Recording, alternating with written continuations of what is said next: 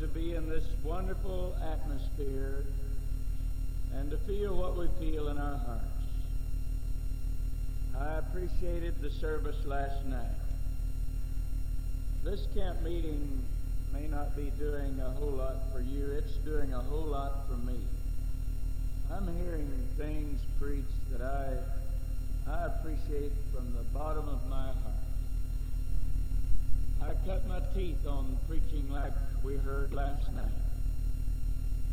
And if young preachers really want to get a hold of something, they need to take hold of that message that was preached last night. I don't think a preacher can ever make it without having a spirit of intercession in his heart.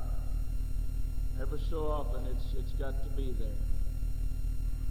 And I I look back and I I really don't know why I ever wanted to be a preacher. I never saw anything glamorous about it. I never saw anything beautiful about it, anything that was really decorated up. All I ever saw was sacrifice, hardship, heartache, disappointment. I uh, was reared on the evangelistic field. My dad built 15 churches, baptized upward to 10,000 people in Jesus' name, had a great ministry. but we traveled all the time, all the time, going from one place to another, preaching the gospel, opening new churches. In those days there were no uh, there was no support at all. Man just had to go in with raw faith, believe that God had called him, and go in and pitch his tent, or have an open air meeting, or a brush arbor, or a schoolhouse, or an old storefront building, and start preaching and praying without any help at all, trusting God. And uh, I've sat on the platform when I was a kid. I used to play the banjo, and my feet wouldn't even touch the floor. And I'd see that old dad of mine take the last dollar out of his pocket to give to the work of God, and and I'd just uh, hide my head behind that big old head of that banjo, and I'd just uh, cry my heart out. I'd think, well, now why does it have to be this way? There was a lot of things that I wanted, and there was a lot of things I felt like the family needed. And I, I'd sit there and weep when I'd see him give his last dollar, and so much of the time going down the highway to preach, not enough money to get to the next place, just going on faith. Somehow, God always made a way. But I look at all the sacrifice and the heartache and the turmoil and and disappointment, and uh, through it all, there was that hunger in my heart to preach the gospel. I don't know why. I never saw anything glamorous about it. But the call was there, and you can't get away from the call of God. And I appreciate my call. I thank God for what He's done for me. I felt greatly humbled last night after the service. and uh, I thought about it the first thing when I woke up this morning. I was so happy to see Brother and Sister Hadabal, our good missionaries. And uh, when he shook my hand, he told me how disappointed and let down he felt when he landed here in this country. And first few days was in the States, he felt so depressed when he saw the materialism in uh, the United States. And uh, people are working and making good money, buying bigger homes, greater automobiles, and I, I thought I thought of my own lifestyle. I I never, I didn't know what a, what it was to sleep in a bed till I was about 13 or 14 years old. I thought all preachers' kids slept on pallets or on a bench or in a car seat. And really, that's just about the way it was. And I thought how far I have come, how much God has blessed me. I'm enjoying pastoring a wonderful church, one of the most wonderful group of people in the world. They love me. They give us everything we want. They provide a beautiful home for us to stay in. And uh, they buy us a new car to drive. I I tried to slip around this year to buy one before anniversary time because I knew they were going to get it. I thought, well, if I can go ahead and get it. They found out about it. The men came to me and they said, Brother Kilgore, we're going to feel hurt, very disappointed if you don't let us buy you a new car. But this is the one thing we can do for you. You do so much for us. This is the one thing we can do for you that we enjoy doing. Please don't take that joy away from us. They went down and made arrangements two weeks ago for me to get a brand new car. I felt greatly humbled last night.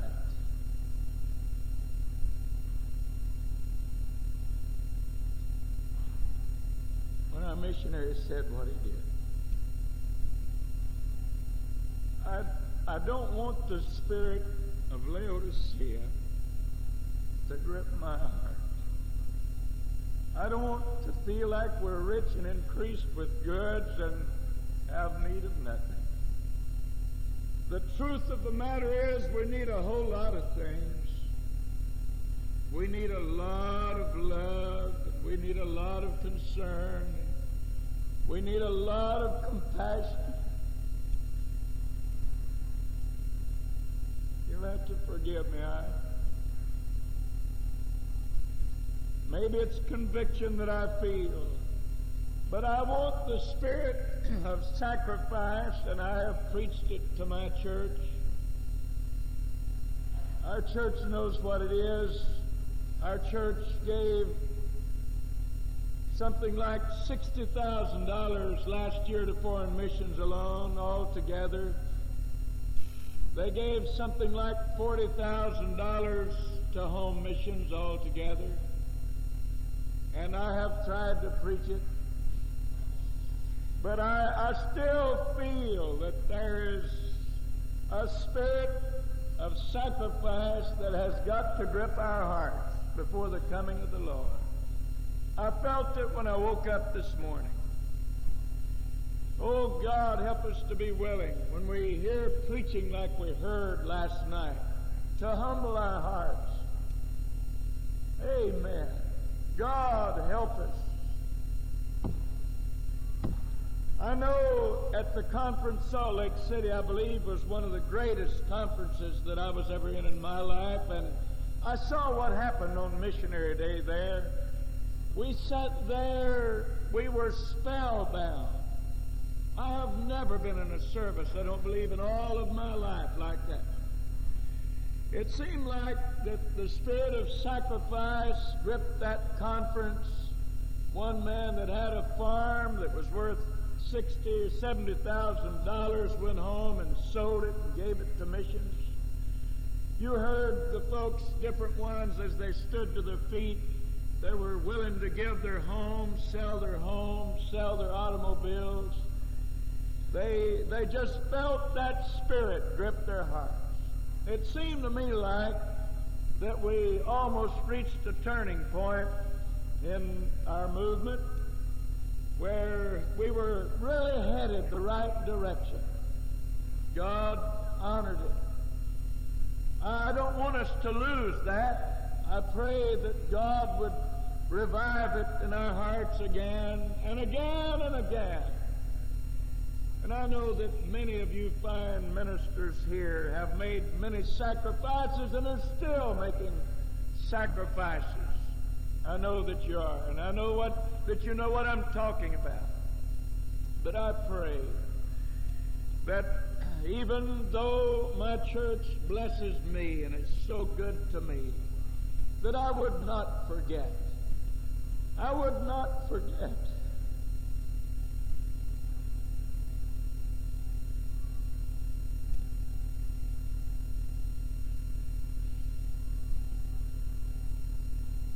not forget those days of traveling and traveling all night because we didn't have money to stop.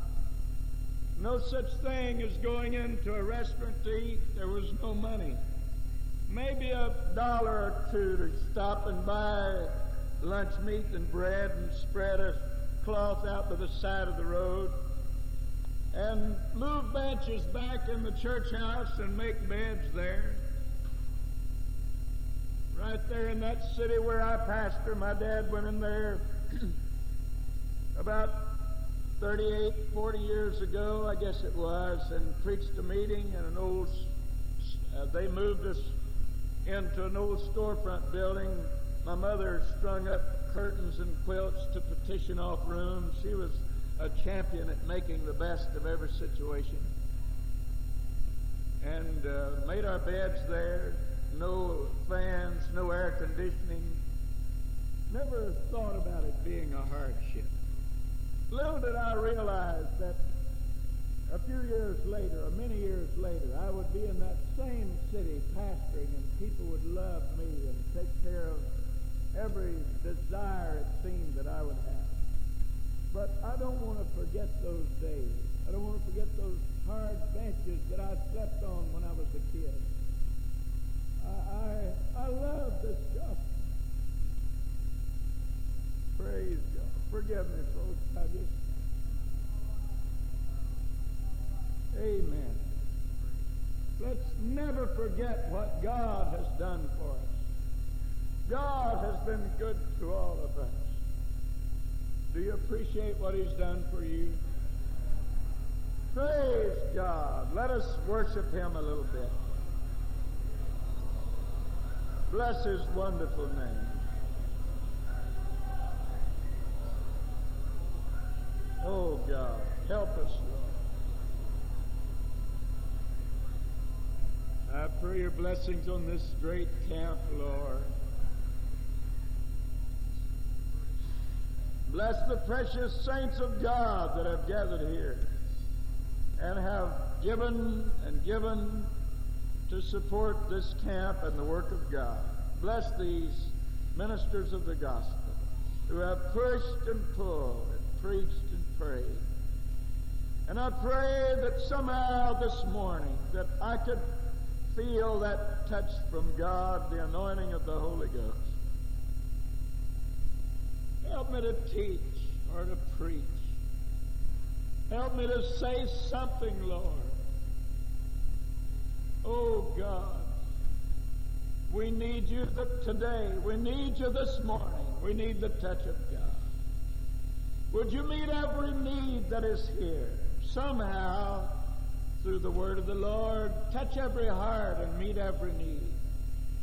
Draw us closer to you. Help us to be humble. We've got a long ways to go to be like you, Lord.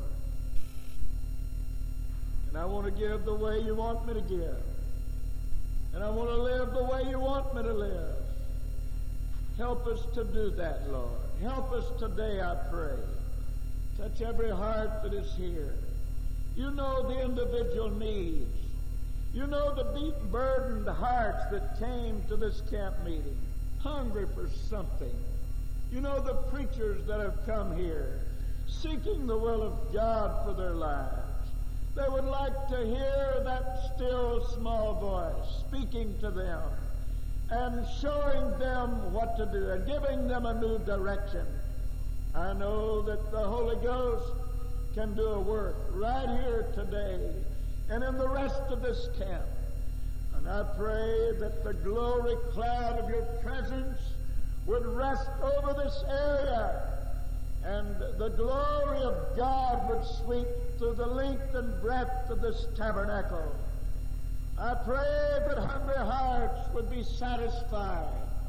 And I pray that those minds that are confused, all of a sudden they'd have a clear mind and they would know what the will and purposes of God for their lives are. Continue to bless this district.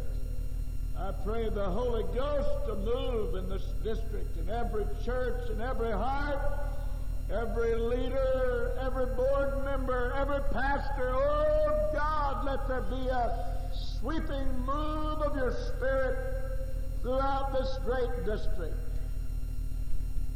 We may not have another camp meeting. We feel that your coming is near. If this would be the last time we'd be privileged to gather here at a meeting, help us to drink in as much as we can, Lord. And help us to be prepared. Find something here that would help us to be prepared for your coming. We'll thank you for it in Jesus' name. And everybody said, Amen. Praise the Lord.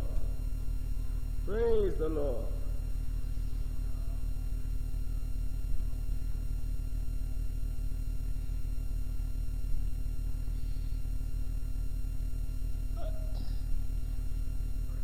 I don't even know if I can preach this morning.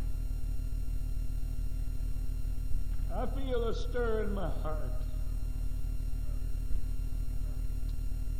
God help us. God help us. Would you stand?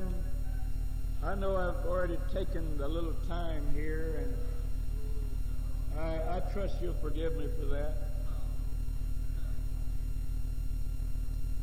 Praise God. I know, I know that this church has been brought to us as a result of sacrifice.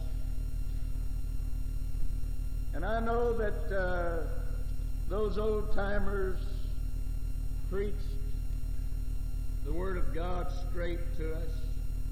We're here as a result of that. I'm going to try to get into my lesson this morning. And if I go over a few minutes, would it be all right? 1 Corinthians chapter 15.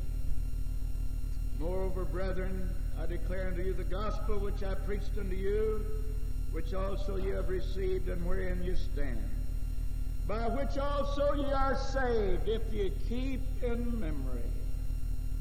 By which also ye are saved, if.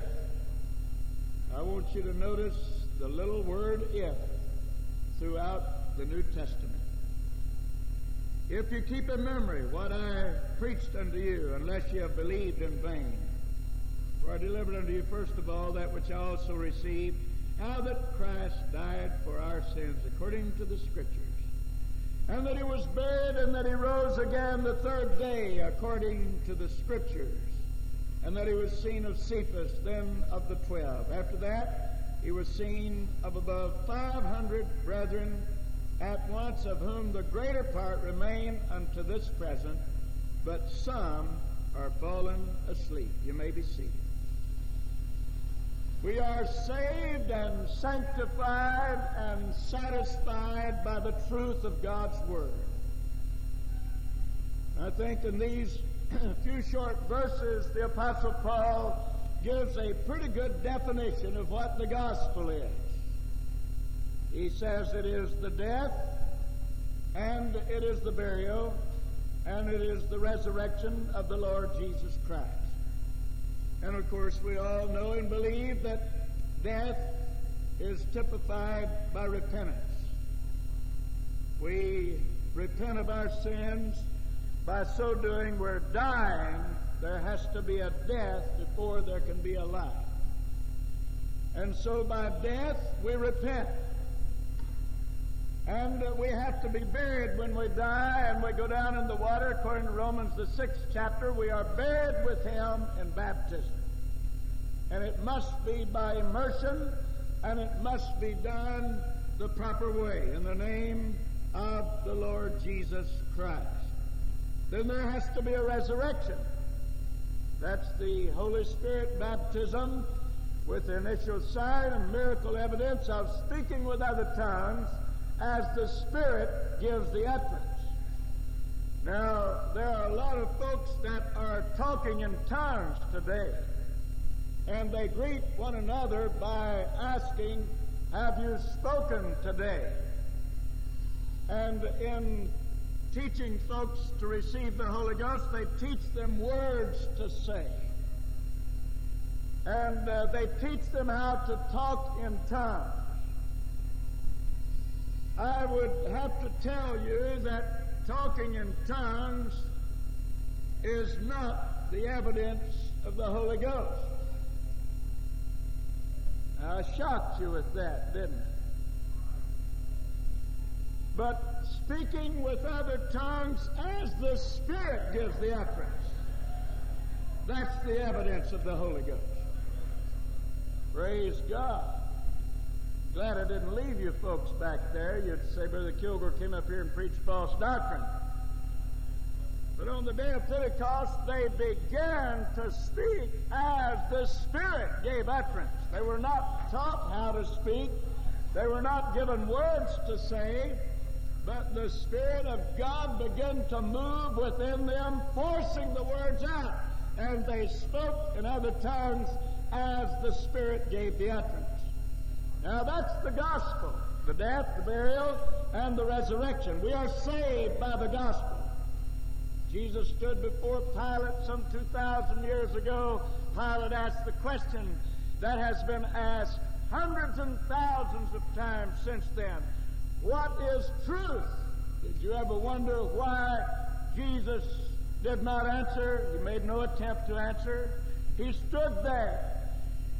The fact of the matter is, Pilate was looking at truth and he did not recognize it. There he stood.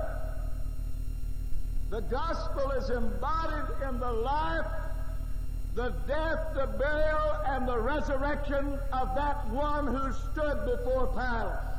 That's truth. The law came by Moses, the Bible tells us, but grace and truth came how? By Jesus Christ. I want you to look at first uh, or second John, I believe it is verses 1 and 2. The elder unto the elect lady and her children, whom I love in the truth, whom I love in the truth, and not I only, but also all they that have known the truth. For the truth's sake, for the truth's sake, which dwelleth in us and shall be with us, how long? Forever. Truth will be with us forever. Truth is defined as fact, as reality, as finality. Truth is unchangeable. You cannot alter truth. Truth is a fact. You can kick a fact around and push it out of the way, but when you come back, it's going to be there. It's a fact. It's truth. And so the message that we preach is truth. Thank God for it. The message of repentance Water baptism in Jesus' name, then filling of the Holy Ghost. That's the message of truth. We better never compromise that truth. Brother Urchin pointed out last night, Isaiah 59, that truth had fallen in the streets. Men had pushed it down. But I feel that truth must be settled once and for all in our hearts and in our lives so that there would never be any spirit of compromise there. Truth has stood the test of time.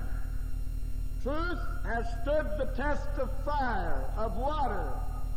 Truth has stood the test of the ages. Galatians chapter 1, verses 6 through 12. Very important passage of Scripture. I marvel that you're so soon removed from him that called you into the grace of Christ unto another gospel, which is not another. But there would be there be some that trouble you and would pervert the gospel of Christ, taking the beautiful gospel of Christ and perverting it to suit their own fancy. But though we or an angel from heaven preach any other gospel unto you than that which we have preached unto you, let him be accursed. As we said before, so say I now again. If any man preach any other gospel unto you than that ye have received, let him be accursed. For do I now persuade men or God? Am I here to convince and persuade men or God? Or do I seek to please men? For if I yet please men, I should not be the servant of Christ. But I certify you, brethren, that the gospel which was preached of me is not after man. For I neither received it of man, neither was I taught it, but by the revelation of Jesus Christ.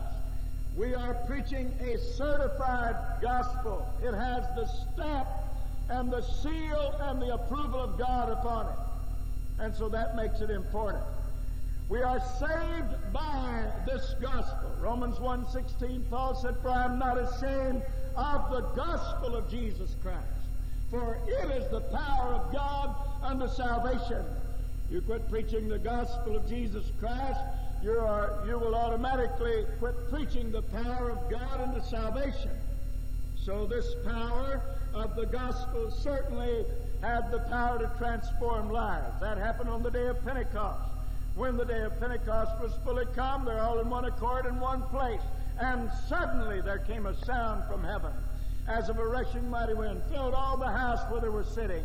There appeared to them cloven tongues like as of fire, set upon each of them. They were all filled with the Holy Ghost and began to speak with other tongues as the Spirit gave the utterance. This did not just happen in a corner. Somebody said uh, they believed that uh, Pentecost just happened. It didn't happen. It was divinely planned in the heart and mind of God. It was prophesied in the Old Testament. It was typified in the Old Testament. Prophesied in Isaiah and in Jeremiah both, and also the book of Joel. It was typified in the Old Testament typified in the tabernacle plan. It was typified by 120 priests who stood at the altar, the dedication of the Temple of Solomon, with silver trumpets in their hands. It's not by accident that the number was 120. Here it is typified way back there. Not only typified and prophesied, but it was promised by none other but the Lord Jesus himself. He said, I send the promise of my Father upon you, but tarry ye in the city of Jerusalem until you be endued with power from on high. And then it was fulfilled. And then it uh, was taught in the epistles as one of the cardinal doctrines of the church. And it has continued through the centuries. So this truth that we preach, the message that we preach, was preached on the day of Pentecost not by accident, but the divine foreknowledge and planning of Almighty God. Philip preached the same gospel when he went to Samaria. Peter preached the same gospel in Acts chapter 10. Paul preached the same gospel in Acts 19. I'm not telling you anything new. But it's good to go over the basics once in a while. It's good to go over the fundamentals. Amen. Rehearse it again. Teach it to your children when you sit down. When you're eating at the table. When you're riding along. Praise God. I've made my boy memorize scriptures every day on this trip. I'd say, son, get the Bible and read to us. When we get to reading, I'd say, now I'm going to I'm going to teach you some scriptures. I, I just feel the urgency to do that. And we need to do it. Rehearse these things over and over and over again because they are important truths. The reason we are here today, somebody preached the gospel. The gospel, the death, the burial, and the resurrection of Jesus Christ. And uh, I can remember those early days of Pentecost those early days in my life. Maybe it was not so early in Pentecost, but great revivals. There was nothing for my dad to have meetings where 75, 100, 150 get the Holy Ghost, one meeting right after another. Great move of God. And people were receiving the Holy Ghost, entire churches. I went back last year to dedicate a little church, a new church in Moark, Arkansas, and my dad built the first church there. He really didn't build the first church. He went in there, he and my mother, and before they started their meeting, they went on a 30 day uh, prayer chain. 30 days of prayer. They prayed uh, day and night. They said from 16 to 18 hours a day, praying for God to move in that community. And uh, when he finally started the meeting, they said that he stepped in that pulpit and his face shone with the glory of God. Men began to fall in their seats, repenting, and uh, there was a great revival. The entire Methodist Church was baptized in Jesus' name, including the pastor. He didn't really build the first church, he just took the sign off of the front of it.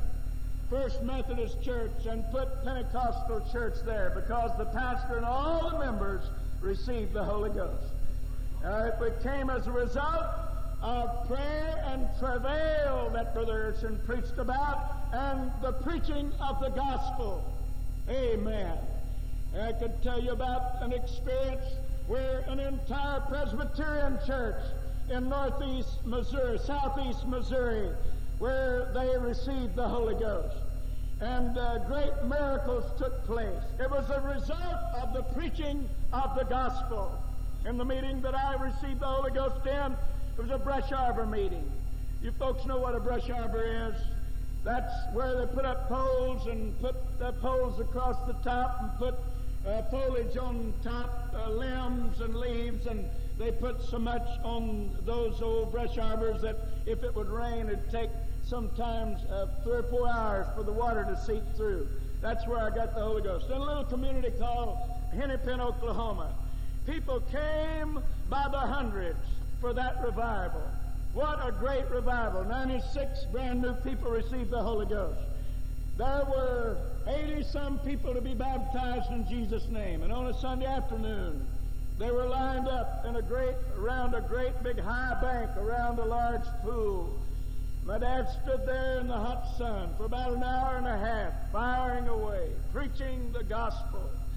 And this was the first Jesus name baptismal service in that community, and people had come from all over the country to see what it was all about. Finally, when he got through preaching, he said, Now, all you folks that had planned to get baptized today, I want you to line up. 80 some people lined up. He said, Now, all of you folks who have not come prepared to be baptized, but you have been convicted by the preaching of the Word, the gospel today, I want you to come into the water with these. They begin to come down off of that big high bank in their good clothes, many of them knowing they would drive for maybe 10 or 15 miles to get home. But here they came, ladies in their good clothes, men in their good suits, and uh, when they counted them, there was, there was 120 that was to be baptized in Jesus' name, and the glory of God fell in that place, on that, that old pool that day. Finally, my dad saw that time was running out, and he wasn't getting anywhere because people were being so blessed of the Lord, and he called back for Brother Charlie Carter he said, Brother Carter, if you don't come help me, we never will get through. Those men stood back to back in that pool, baptizing as fast as they could.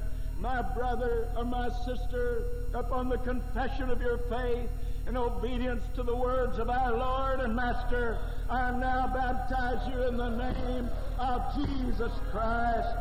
Hallelujah! How God fell, people fell out on the water under the power of God, floated around there. Now don't try that unless you're under the power or you know how to float because you'll sink. But they were. They were floating all around there. And the only way that Dad could baptize them was when they'd float by or you'd have to walk over to them and take them under in Jesus' name. Praise God. That was the result of the preaching of the gospel. You would not have a camp meeting today had you not had those old timers years ago that preached the gospel to you. Not only are we saved by the gospel, we are sanctified. Some folks are afraid of that word. We don't use it like some folks do, saved and then sanctified and, and uh, then filled with the Holy Ghost. We don't believe it as a second definite work of grace. But we do believe in sanctification. That's what holiness is all about. Holiness does the work of sanctification in our lives. People who don't love holiness don't love sanctification. They, uh, people who don't love holiness, first thing you know, they believe that grace covers it all. And they believe that once you're saved, always saved. But sanctification does a definite work in your heart and life. The holiness is one of the moral attributes of God. It's the communicable attribute. God says, Be ye holy, for I am holy. And He puts His holiness within us. First of all, it's the Holy Ghost. And then the Word of God is preached, and holiness does a work in that Word, a work, a work of purifying and sanctification that goes on in our lives. Don't be afraid of the word sanctification. We're sanctified by the truth of God's Word. Second Thessalonians chapter 2 tells us because they receive not the love for the truth you know, you can be saved by the truth. And later on, not feel like, you know, feel like that it's not important and not really love it. There are a lot of folks who have truth and who believe truth, but they don't really love it like they should. I feel like when you love truth, you're willing to die for it. Praise God. You'll stand alone for it. And uh, because they receive not the love for the truth. God said that He's going to give them a final testing. And if they don't love it, He's going to send a strong delusion. They will believe a lie and be damned because they receive not the love for the truth. And so it's one thing to have truth, it's another thing to love it. Be convinced this is it. I must stand for truth. So I'm sanctified by it. Now let me turn again to 1 Peter, the first chapter, verses 22 and 23. Seeing you have purified your souls in obeying the truth through the Spirit unto unfeigned love of the brethren, see that you love one another with a pure heart fervently. Do you folks believe that scripture? Sure you do seeing you have purified your souls in obeying the truth. You were the servants of sin, Paul tells us in Romans, but you have obeyed that form of doctrine that was left unto you. You have obeyed that form of doctrine, and you are purifying your souls in obeying the truth being born again, not of corruptible seed, but of incorruptible, by the word of God which liveth and abideth forever. The word of God becomes a seed. The word is preached. The Holy Ghost takes the word and moves in the womb of the church. And that seed is conceived in the church. Bible said when Zion prevails, then sons and daughters will be born into the kingdom of God. Galatians 4:26 Paul says, "But Jerusalem, which is free, is the mother of us all." So when the word is preached, thank God, God takes that word, that precious seed, and it's planted in the womb of the church by the Holy Ghost. The Spirit of God moves upon it. And then it produces, as Zion travails, children, sons and daughters are born into the kingdom of God. This shows the importance of the Word. It also shows the importance of the church and how important that church is in the sight of God. When the Word is preached, it must fall into hearts that are humble and sincere and obedient and prayerful. You take prayer out of Pentecost, you're going to have a, a, a dry, dead, formal religion. We must continue with prayer. Prayer has made us what we are. I can remember those camp meetings when I was a boy.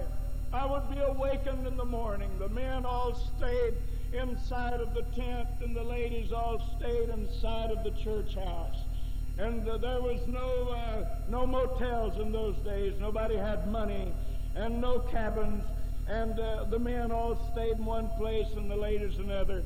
And early every morning, I can remember those some of those old preachers praying, and one man especially, he prayed in sort of a monotone voice, never changed his voice. It was sort of at a high pitch, praying for God's blessing upon the church and the camp meeting.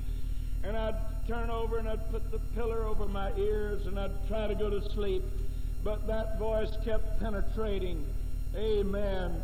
There was something about it when the word was preached. The seed would fall in the church. The Holy Ghost would move upon it. That spirit of prayer and travail would begin to cause sons and daughters to be born into the kingdom of God. Now then, if that be true, I want to show you something else that can happen. If a compromising gospel is preached, that seed is going to fall somewhere also. It's going to be conceived, and children will be born of that. What kind of children will be born through a compromised gospel? My Bible tells me the sons of God married the daughters of men, and giants were born.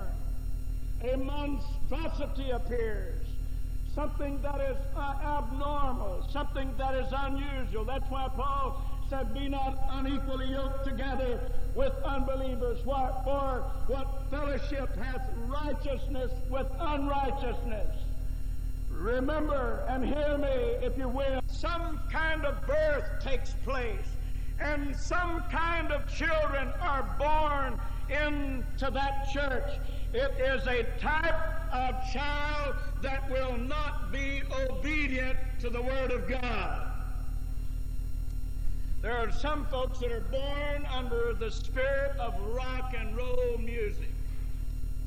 What kind of a Christian will they make? What kind of a saint will they make? There are some that are born in a spirit of lightheartedness where a shout is produced and shout and uh, worship is promoted instead of the real pure power of God. Now, what kind of children are born? You say, what are you getting at, Brother Kilgore? I want to show you something here. I hope the Lord will help me for the next few minutes. I heard an old, old missionary of the Assemblies of God many years ago. I happened to be in a place, and he was speaking, and I stepped into the meeting, and he stood there with tears in his eyes. He had been a missionary in India for many years. He said, I don't know what's happened to our church since I have come back. He said, I have seen worldliness that I didn't see when I left. He said, I've seen standards torn down that we used to hold dear. He said, What has happened to my church? He said, uh, I know that some of you preachers a few years ago promoted the movie The Cross and the Switchblade, and you told your members it was all right to go to the theater to see it. But he said, when you let them go to the theater to see that, you could not close the door. They went back to see what else was on.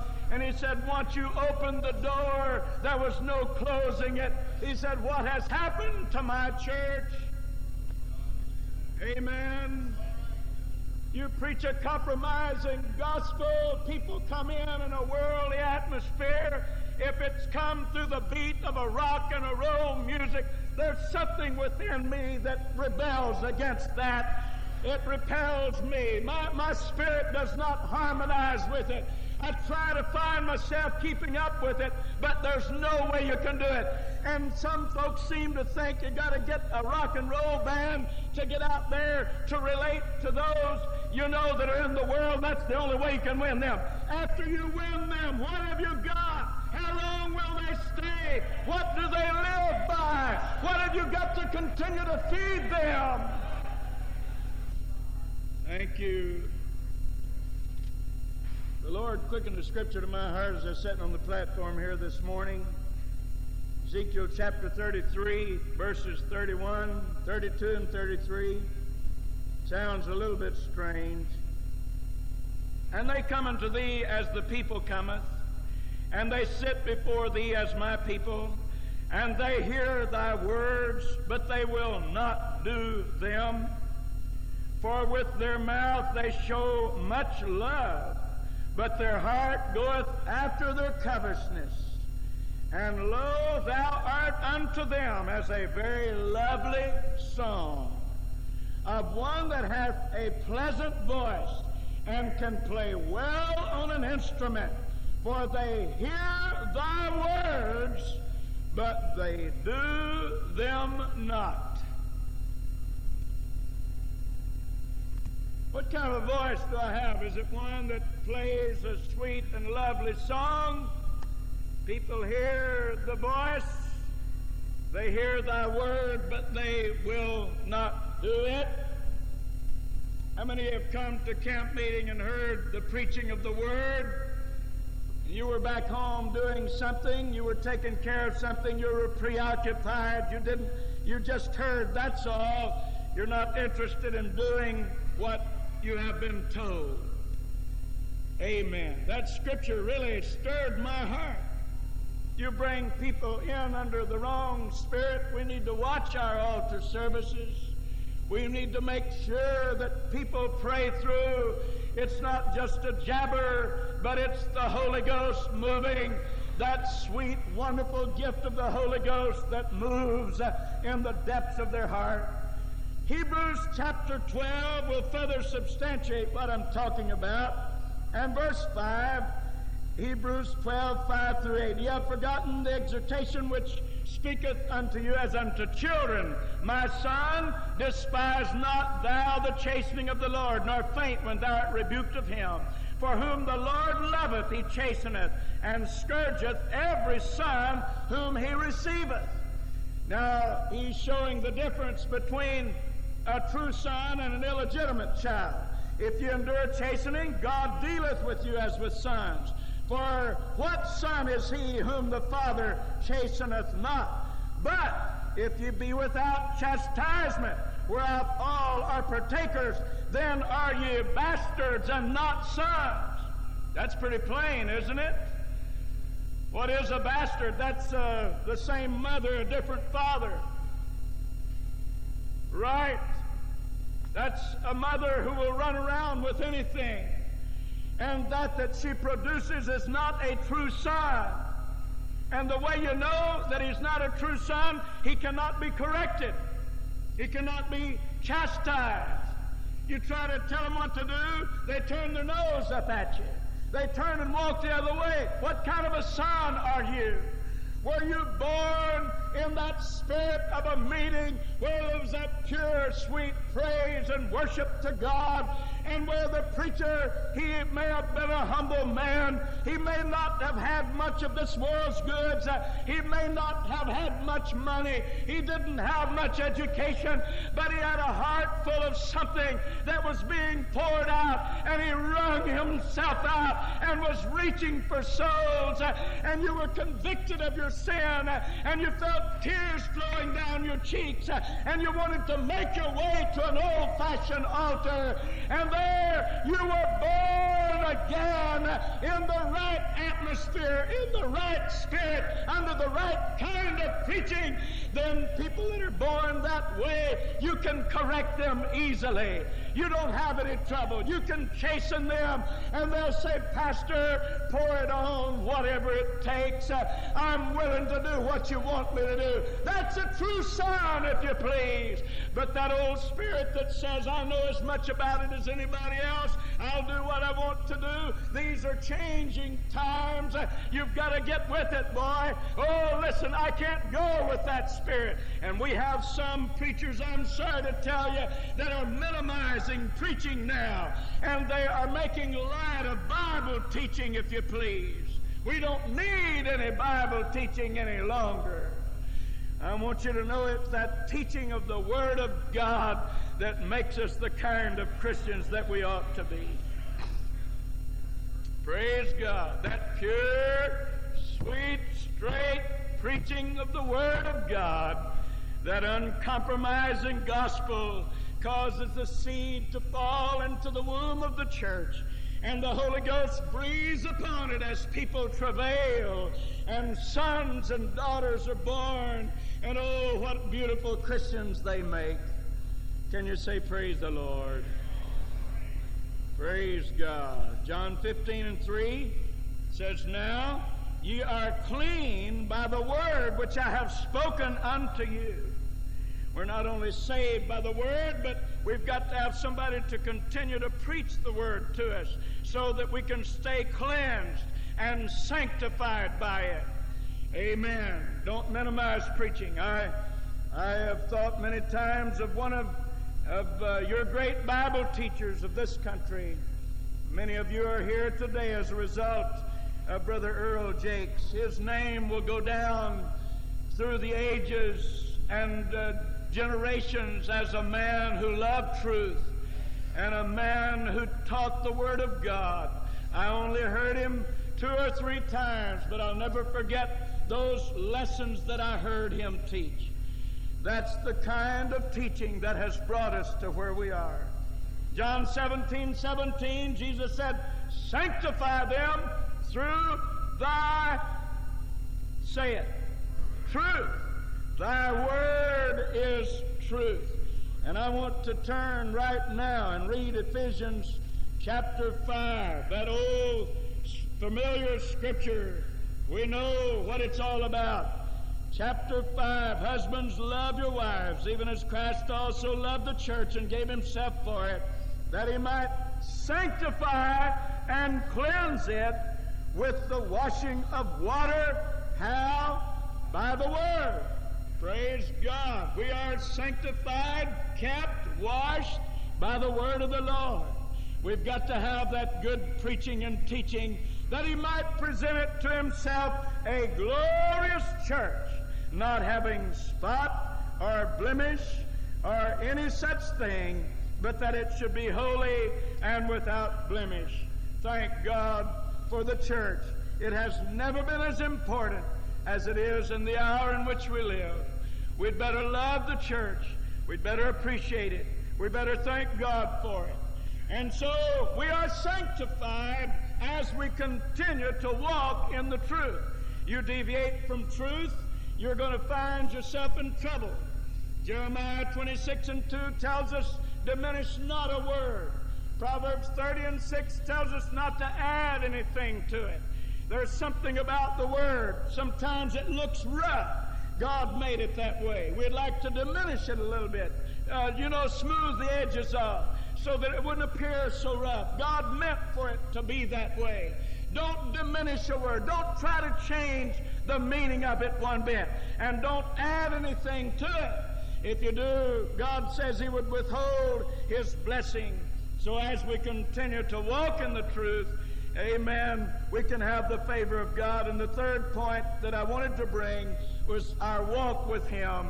We are not only saved and sanctified, we are satisfied daily as we walk in the truth. If you get off into error, there's going to be something about it that will trouble your spirit. Amen.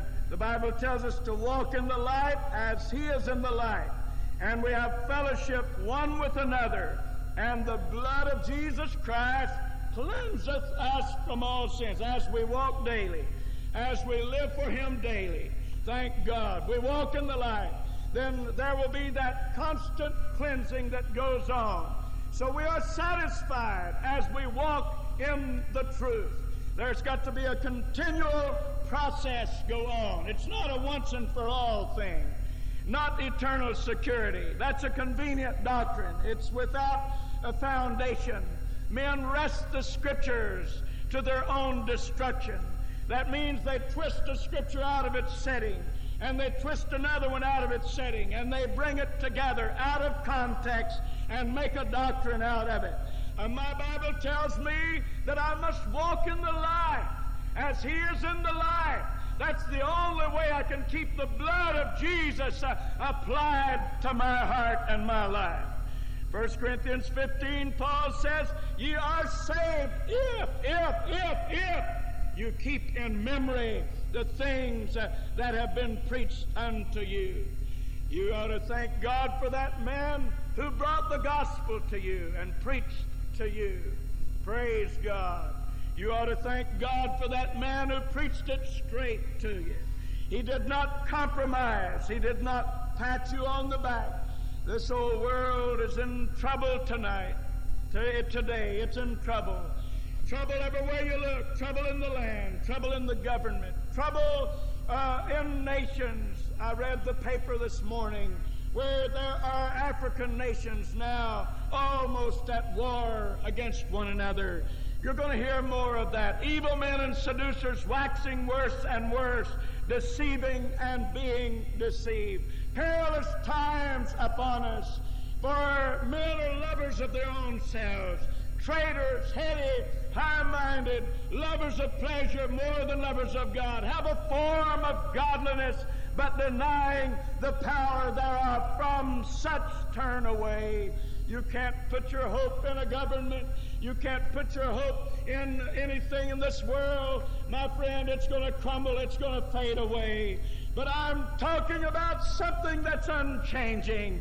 I'm talking about something we can put our hope in this morning that will stand forever. Praise God. When the shaking takes place, there's going to be a church that rises out of all of it, and it's going to be victorious, and it's going to be strong, and it's going to be a church without spot or wrinkle or blemish or any such thing. It's going to be a holy church. Praise God. One of our elders stood at our general board meeting and he said he read in, in a national book several years ago where the leaders of the Church of China saw the communist takeover coming. They began to build something into their members, began to tell them the day is going to come when you won't have your churches. You'll not be permitted to worship. You'll not be able to preach the word. But you need to be prepared for it when it comes. And uh, they said those leaders built something within the Church of China that stood the storm. When they had to go underground, they became stronger actually than they were when they were permitted to go to church. There was something built within them that would stand the storm when all the scaffolding was removed out of the way, everything that propped them up was gone. They had something that kept them. I looked at the expansion of your tabernacle. I know there must have been some large scaffolding in here at one time, and it was a necessary part of the building at that time. But there came a time when the scaffolding had to be torn down, even though it played a very important part in building the church. But that's the way it is with our lives. There's that time when the scaffolding is going to be torn down. Only he who now letteth will let until he's taken out of the way. And remember that wicked is going to be revealed. And if you can weaken and be shaken now, uh, listen, friend, you're not going to stand the storm. But if something is built within you, loving the truth, saved by the truth, sanctified by the truth, living by the truth, then you're going to be able to stand the storm when it comes. And I read where a few, two or three years ago, they caught a young man in China who was carrying his Bible and witnessing, and they brought him to the public place. And on a certain day, he was going to be burned alive if he didn't uh, recant and they tied him to a tree, and thousands of people came in to see it. And they doused uh, the tree and the limbs around his feet with, uh, with uh, gasoline. And they stood there with the torch in their hand. And they said, We're going to give you one last chance to give up this religion. If you don't, we're going to destroy you. He said, Light the fire. I'm not afraid to die for what I believe in. Built to stand the storm. We'd better have it, folks. Have you got hold of something this morning that's going to help you in the time of persecution? I, I really do believe we're going to have some type of persecution. I don't know how it's going to come. We're not going to get, get off scot free. I read a report the other day there are more uh, Christian martyrs in the 20th century than all the rest of the world put together.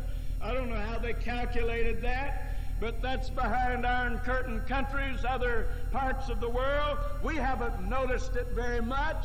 But I don't believe we're going to get off scot free. I believe there's going to be some kind of persecution knock at our doors. I don't know how it's going to come, but I do believe it's going to come. But we'd better get hold of something that will put something within us that will help us to be built to stand the storm. I want that. That's what I'm talking about this morning. God, help us to get hold of this thing.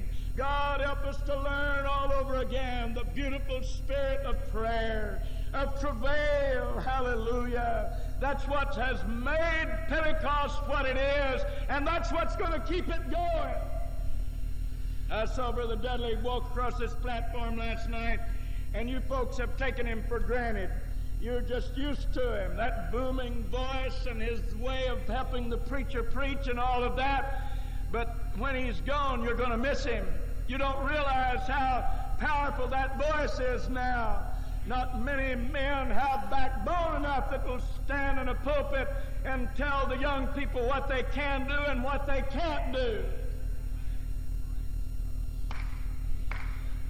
Thank God for men like that. I can remember those old timers that pointed their finger in our faces and told us that we could do certain things and some things we could not do, and we knew they meant it.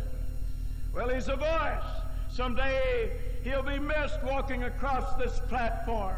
Someday he'll be missed helping the preacher preach.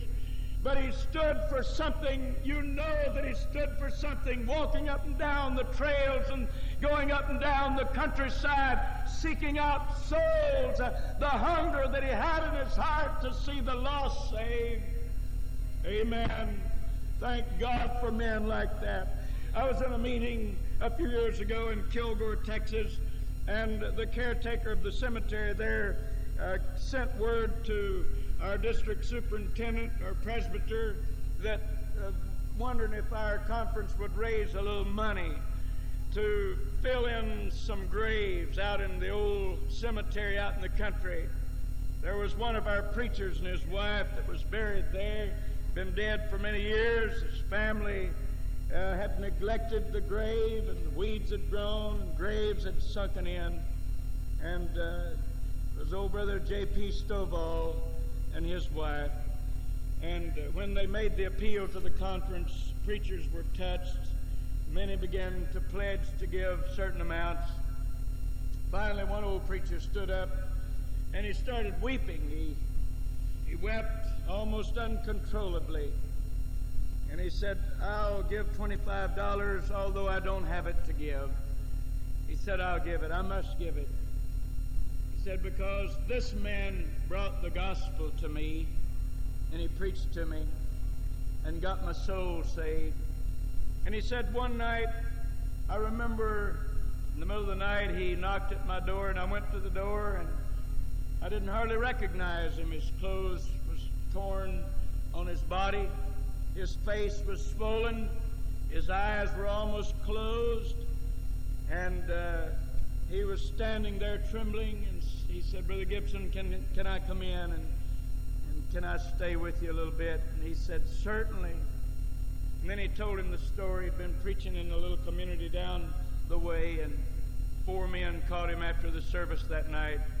Told him they were going to kill him, carried him down the railroad track, beat him, beat him until he fell unconscious and they thought he was dead.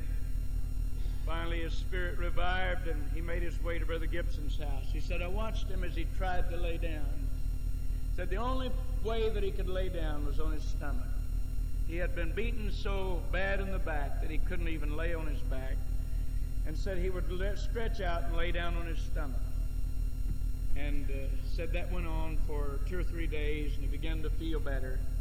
Said then he got up and started walking the floor one day and said I knew that he was restless. Finally he said, Well, Brother Gibson, it's time for me to go now. He said, Well, where are you going? He said, Well, I feel a burden for those men that beat me. And I'm going to go back over there and preach some more. And I thought, there a man gave his life, gave his body. Graves were sunken in. No one was concerned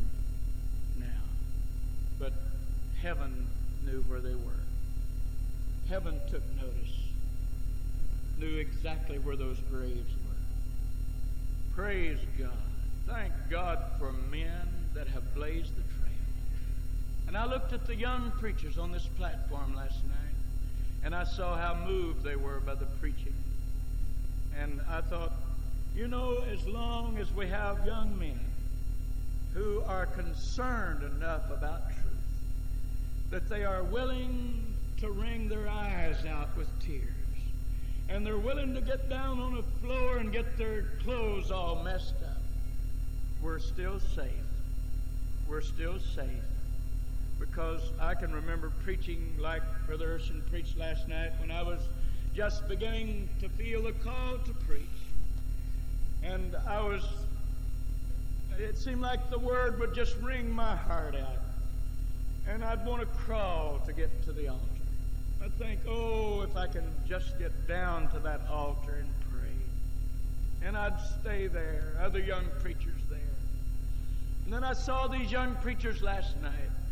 As long as we can find young men who will yield themselves to God and have strong convictions and are willing to pray like that, then this church is going to go forward. Going to be in good hands. Praise God. Hallelujah. Let's worship the Lord a little bit. Bless his wonderful name. Thank you, Lord. Thank you, Lord. Praise God. Hallelujah.